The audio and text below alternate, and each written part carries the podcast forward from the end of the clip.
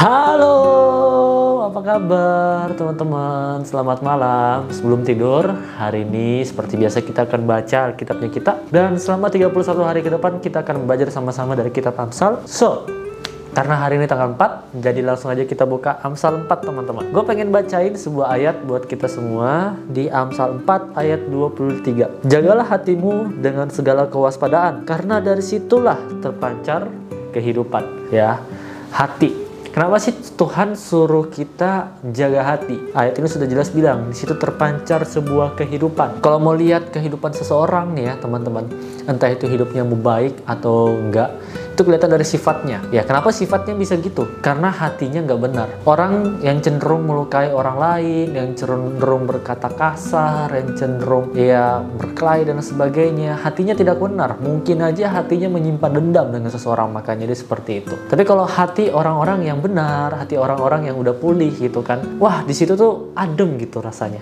ya kalau ketemu sama dengan dia ngobrol-ngobrol dengan dia kayaknya enjoy gitu asik gitu adem banget gitu. Kayak ada hadirat Tuhan di situ. Kenapa? Karena dari hatinya udah bener. Banyak anak-anak muda hari-hari ini justru jatuh di area-area sini ya kan? Dengan cara apa?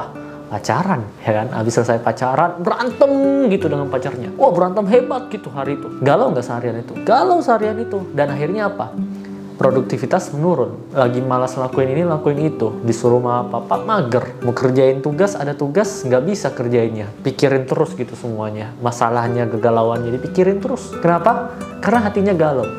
Makanya teman-teman hati itu penting banget untuk kita jaga. Sekali lagi gue bilang ya di Amsal 4 ayat 23 jagalah hatimu dengan segala kewaspadaan waspada. Ya teman-teman. Uh, Alkitab jelas bilang bahwa iblis iblis itu seperti singa yang mengaung-ngaung mencari mangsanya. Siap diterkam gitu kan. Kita buka celah dikit aja waduh iblis sudah masuk gitu dalam hidupnya kita dalam hatinya kita pikirannya kita. Ya teman-teman makanya kunci kuncinya adalah perbaiki hati. Hati kita.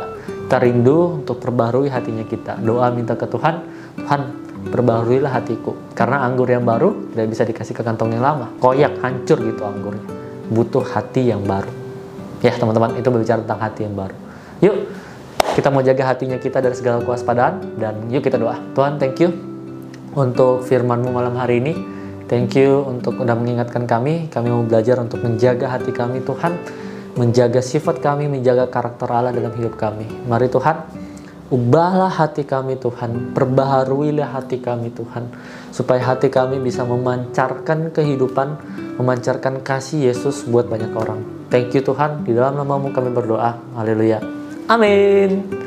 Thank you teman-teman, sampai ketemu lagi besok di Amsal 5. Ya, singkat aja ya hari ini, karena memang gue pengen buat videonya dengan podcastnya lebih singkat aja. Oke, okay, thank you. Selamat tidur, selamat beristirahat teman-teman. God bless you.